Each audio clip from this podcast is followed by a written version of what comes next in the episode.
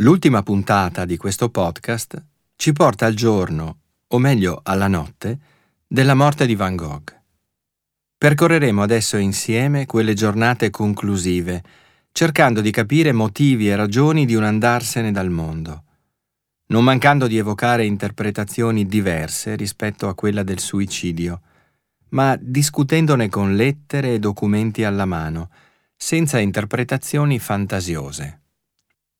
Il 23 luglio 1890, dopo aver ricevuto l'ultima lettera di Teo, che lo rende ancora più malinconico e irrisolto, Vincent risponde subito. Lascia interrotta la minuta e ne scrive una seconda, che spedisce, in questa ammorbidendo un poco i toni e parlando ancora una volta di quello che stava dipingendo in quel momento. Sono le ultime due testimonianze scritte di Van Gogh in vita. Butta giù la prima di getto, con quello che l'amarezza e la disillusione gli dettavano. Una lettera che terrà con sé per diversi giorni e che soprattutto porterà nella tasca della giacca nel giorno in cui la sua vita si chiuderà.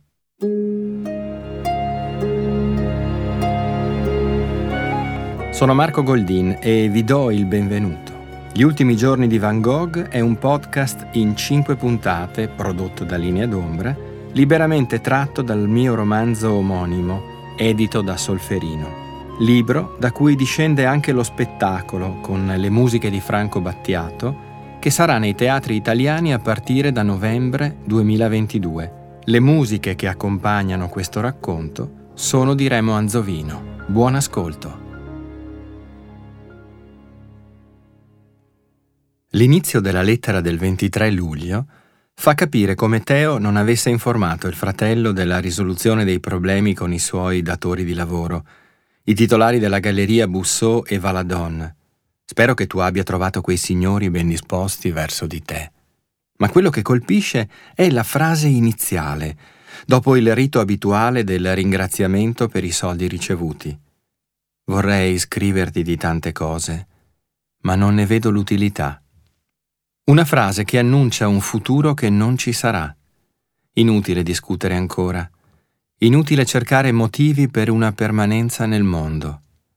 Non si tratta di pazzia, non sono quasi mai pazzi a togliersi la vita. In Van Gogh, fino alla fine, fino ai grandi quadri orizzontali di Auvert, è il cielo a possedere quel qualcosa di immutabile che conduce in un altro luogo le forme della vita. La minuta lasciata interrotta dal pittore è dura e diretta, come non mai. Ultimativa verso Teo e ancor di più verso se stesso. Non c'è più alcuno spazio di mediazione.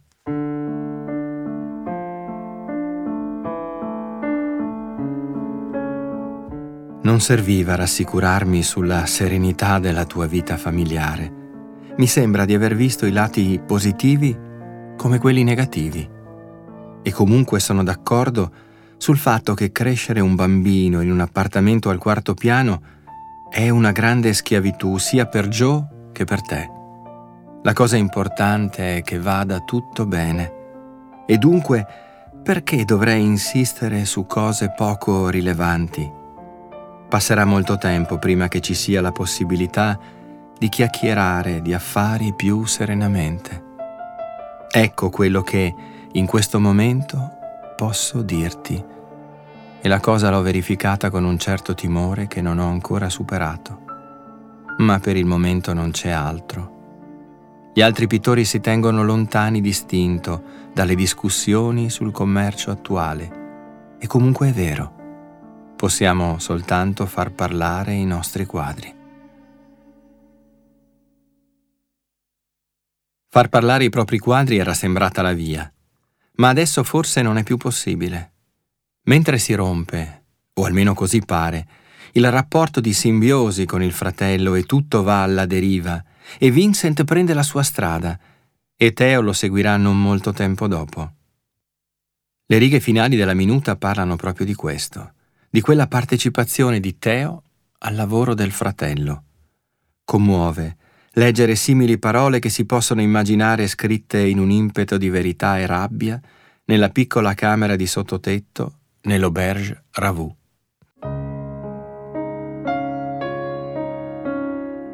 Eppure, mio caro fratello, c'è qualcosa che ti dico da sempre e che ripeto un'altra volta con la serietà che deriva da un pensiero teso a dare il meglio. Lo ripeto ancora ti ho sempre considerato qualcosa di più di un semplice mercante di Corot. E attraverso di me hai partecipato alla produzione stessa di alcuni quadri che, pur nel totale fallimento, possiedono una loro serenità. Perché siamo a questo punto. E questo è tutto, o perlomeno la cosa principale che posso dirti in un momento di relativa crisi, in un momento in cui c'è molta tensione fra i mercanti di opere di artisti morti e quelli di artisti vivi. Ebbene, io rischio la vita nel mio lavoro e la mia ragione si è consumata per metà. Va bene, ma tu non sei fra i mercanti di uomini per quel che ne so io, e puoi decidere da solo, mi sembra, comportandoti realmente con umanità. Ma che vuoi mai?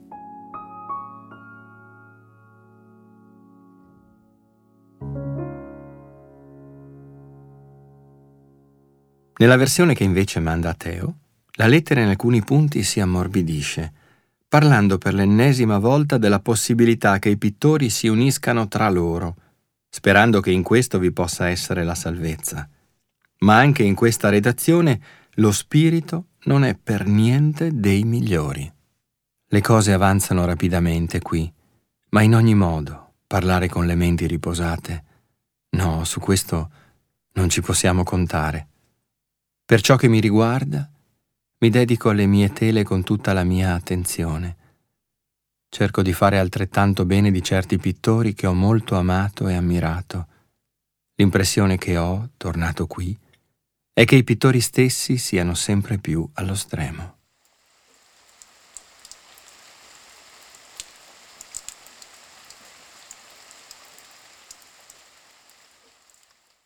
Dà poi a Teo le ultime indicazioni su ciò a cui sta lavorando.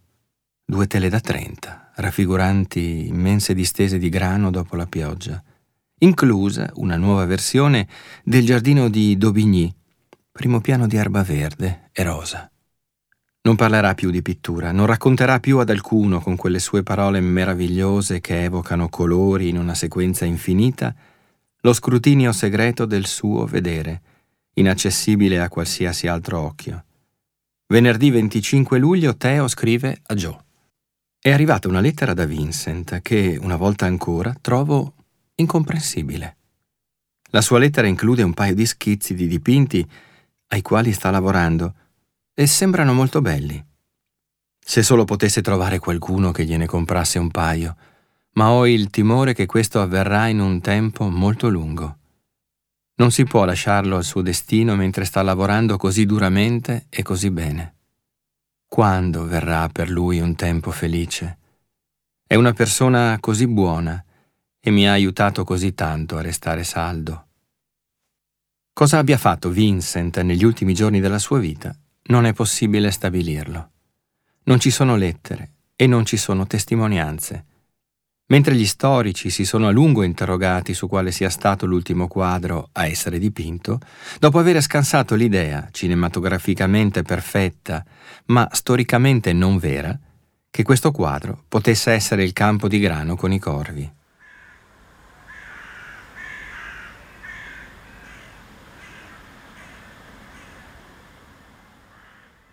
Uno storico dell'arte che a Van Gogh ha dedicato molte sensibili ricerche, sempre da un punto di vista non stereotipato, Wouter van der Ven, ha pubblicato due anni fa uno studio volto a riconoscere nel bellissimo e quasi astratto quadro Tre radici l'ultima opera di Vincent van Gogh. Le sue argomentazioni sono molto interessanti e per me condivisibili quanto alla scoperta del punto in cui a Auvers il pittore avrebbe dipinto il quadro non ovviamente del tutto certe per quanto riguarda il fatto che proprio quella sia stata l'ultima tela su cui Vincent ha lavorato.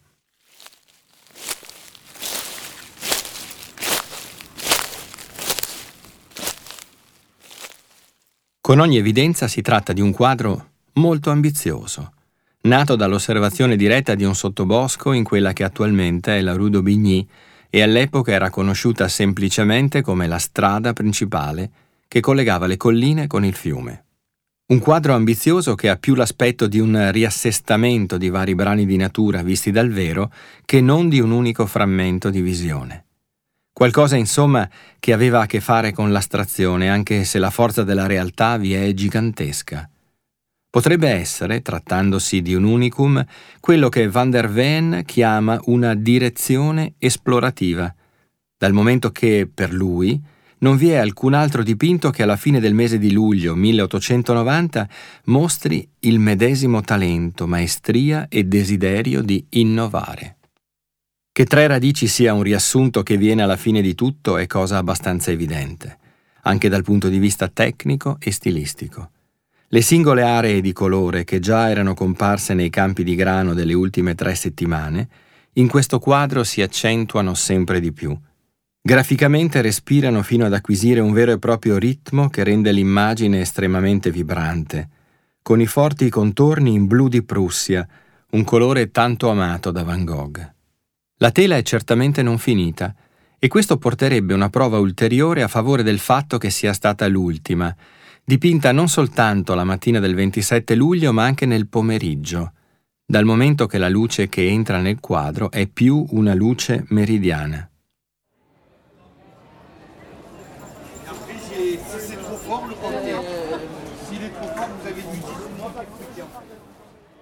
Se così fosse, tutta la gente che in quella domenica caldissima di fine luglio andava e veniva lungo la strada, dovrebbe aver visto il pittore con il suo cavalletto, fermo a dipingere davanti a quel blocco di radici. La zona in cui lavora il quadro è a soli 150 metri dall'Auberge Ravoux, dove egli risiedeva.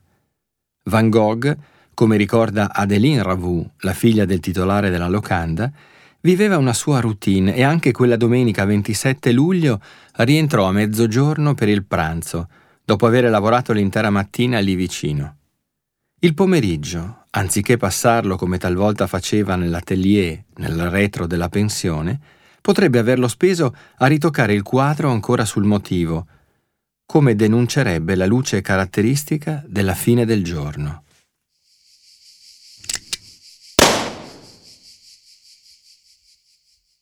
Le testimonianze di Paul Gachet, figlio del medico, e della stessa Adeline Ravoux convergono nel dire che verso l'ora di cena Vincent tornò quel giorno da una zona dietro il castello, dove avrebbe tentato il suicidio, in quel momento senza riuscirci. Émile Bernard, in una lettera inviata al giovane critico e poeta Albert Aurier dopo i funerali, dice esattamente questo, secondo quanto gli aveva riferito Teo, che aveva parlato con il fratello durante la sua agonia. Sulla stessa linea, la dichiarazione radiofonica del 1953 di Adeline Ravoux. Mio padre gli disse, Ma cosa avete fatto? Ed egli rispose, Bene, questa volta non ho sbagliato, non come l'altra volta. Alla fine ci sono riuscito.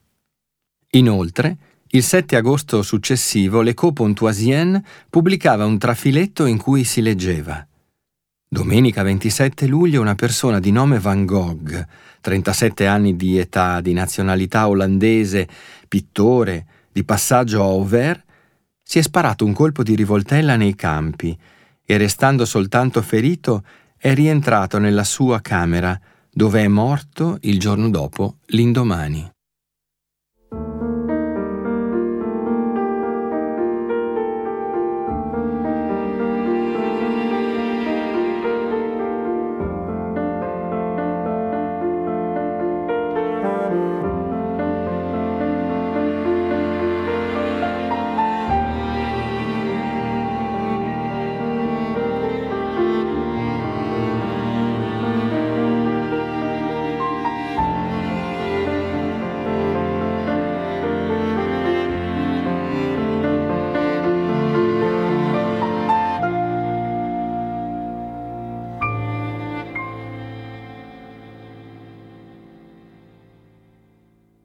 Un libro uscito nel 2011, scritto da Stephen Nathie e Gregory Smith, vede l'inserimento, all'ultimo istante e a bozze già corrette, di un capitolo che fa risalire la morte di Van Gogh a un omicidio anziché a un suicidio.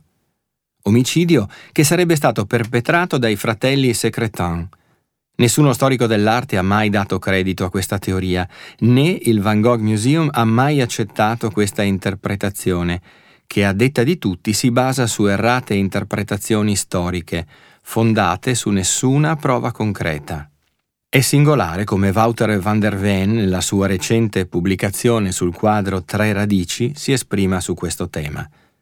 Accanto alla didascalia, argomenti a supporto dell'idea che Van Gogh non si sia suicidato, pubblica un rettangolo bianco. Eppure, come era facile immaginare, Tale interpretazione ha goduto di enorme pubblicità, tanto che due progetti cinematografici di grande successo come Loving Vincent nel 2017 e Alle porte dell'eternità del 2018 si sono basati per i rispettivi finali proprio su questa teoria, che quindi ha cominciato a prendere piede anche tra il pubblico largo degli appassionati.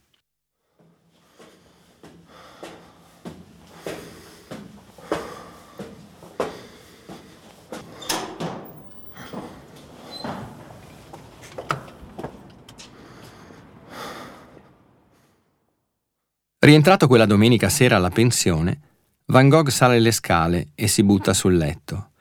Auguste Ravoux sale a sua volta e appoggiando l'orecchio alla porta sente il pittore ansimare. Entra e trova Vincent disteso con il sangue che gli inzuppa la camicia. Si vede il foro causato da una pallottola. Viene mandato a chiamare il medico condotto del paese, il dottor Joseph Mazery, e assieme a lui il dottor Gachet. Insieme valutano che non vi sia nulla da fare e che sia troppo pericoloso estrarre la pallottola. Si tratta solo di aspettare la fine. Gachet scrive una breve lettera per Theo che il pittore olandese Anton Hirschig, che risiedeva ugualmente nella locanda Ravù, gli porta la mattina successiva a Parigi, prendendo il primo treno.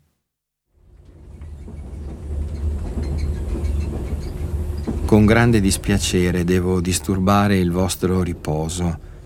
Penso che sia mio dovere scrivervi immediatamente.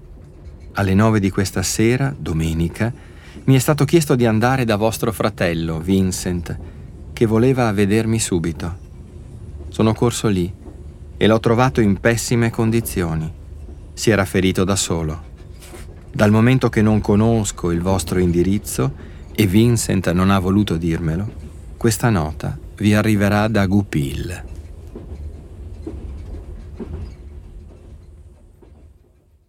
E in effetti così sarà, perché Hirschig troverà Teo nella sede di Busseau e Valadon, che Gachet chiamava ancora Goupil. È ormai il lunedì. Teo arriva trafelato con il treno attorno a mezzogiorno e nel pomeriggio scrive a Joe per informarla di quanto accaduto.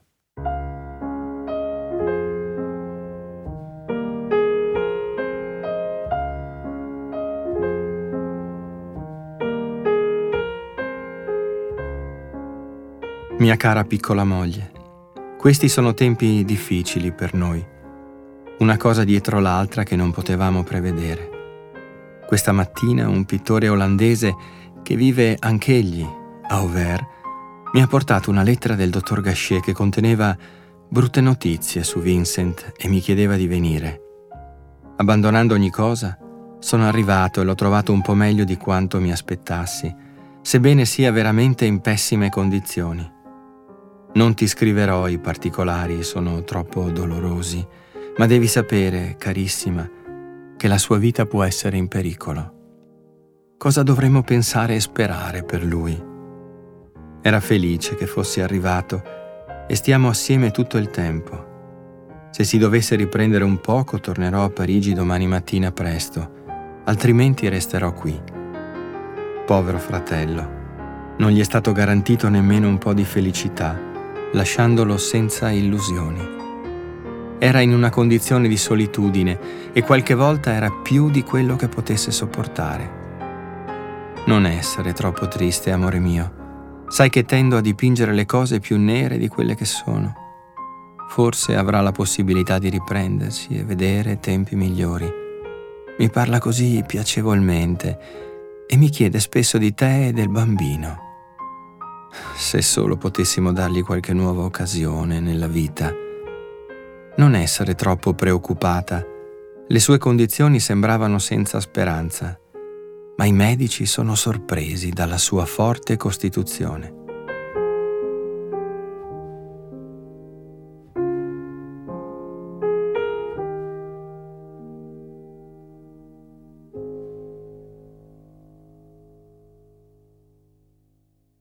Vincent però muore nella notte tra il 28 e il 29 luglio 1890, attorno all'1.30. Teo gli è sempre stato vicino e nella lettera che scriverà a Joe il primo agosto descriverà gli ultimi istanti, quando il fratello, poco prima di morire, aveva detto in un soffio, vorrei potermene andare in questo modo. E Teo continua, Pochi momenti e tutto era compiuto. Aveva trovato la pace che non aveva potuto trovare sulla terra. Alle 10 del 29 luglio la morte di Van Gogh è registrata in municipio, dall'altra parte della piazza. Testimoni sono il sindaco di Auvers, Teo, e il dottor Gachet. La bara la prepara il falegname del paese, tale Lever, al quale Vincent aveva dipinto il figlio di due anni poche settimane prima.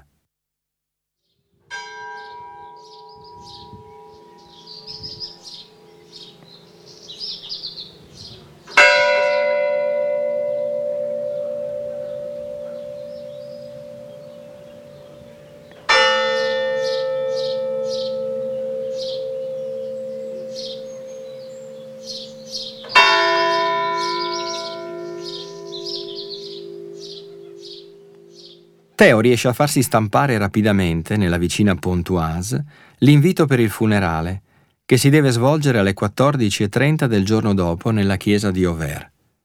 Ma il parroco rifiuta di metterla a disposizione, assieme al carro funebre, perché Vincent era protestante e soprattutto si era suicidato. Così, a mano, viene modificato l'invito e il ritrovo è per le due del pomeriggio nella sala al piano terra dell'Auberge Ravou. Il sindaco di Mery, dall'altra parte del fiume Oise, provvede per il carro funebre. La cerimonia è descritta in modo bellissimo e toccante in una lettera che due giorni dopo Émile Bernard invia ad Albert Aurier, che non aveva potuto intervenire. È una lettera che fa risuonare le parole fino alla più lontana profondità dell'anima.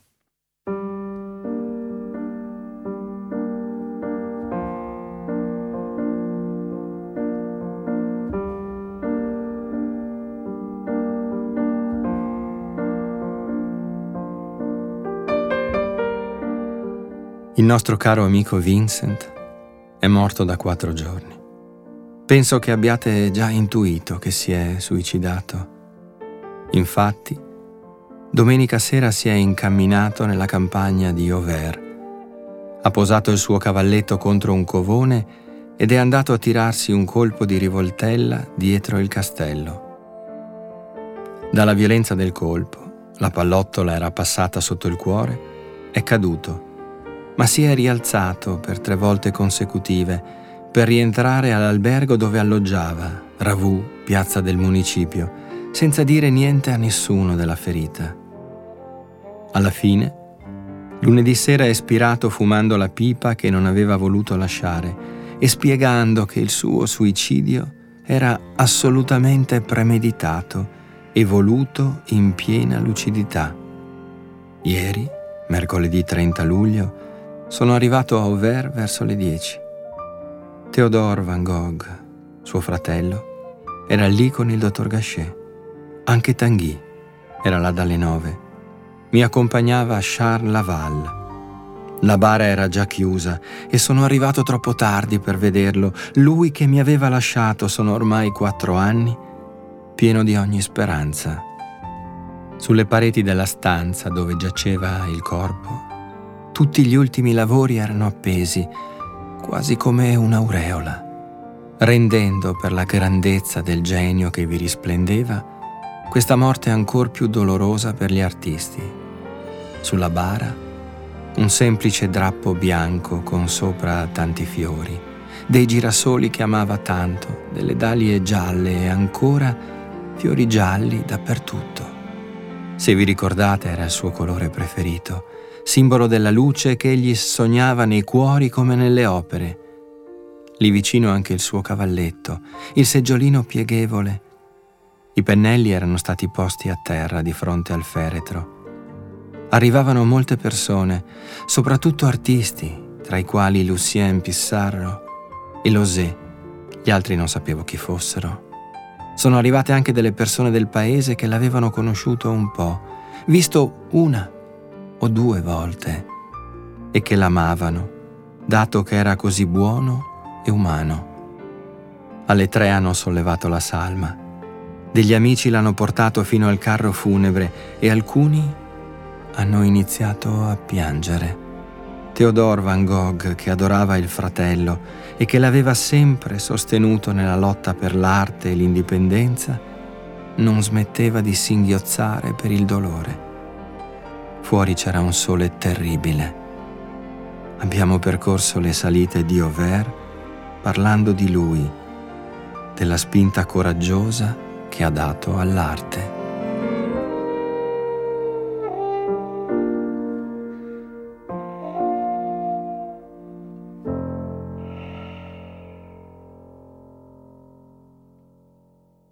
A sera ogni cosa finisce.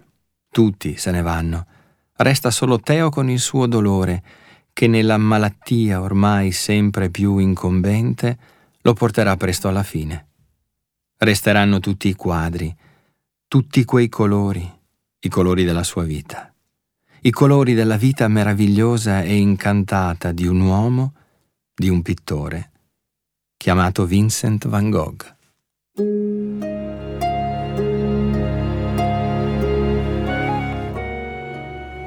Avete ascoltato la quinta puntata di Gli ultimi giorni di Van Gogh, un podcast di Marco Goldin liberamente ispirato al suo romanzo omonimo, edito da Solferino. Da questo libro anche lo spettacolo, con le musiche di Franco Battiato, nei teatri italiani da novembre 2022. Il podcast è prodotto da Linea d'Ombra, musiche di Remo Anzovino, registrazione e sonorizzazione di Federico Pelle.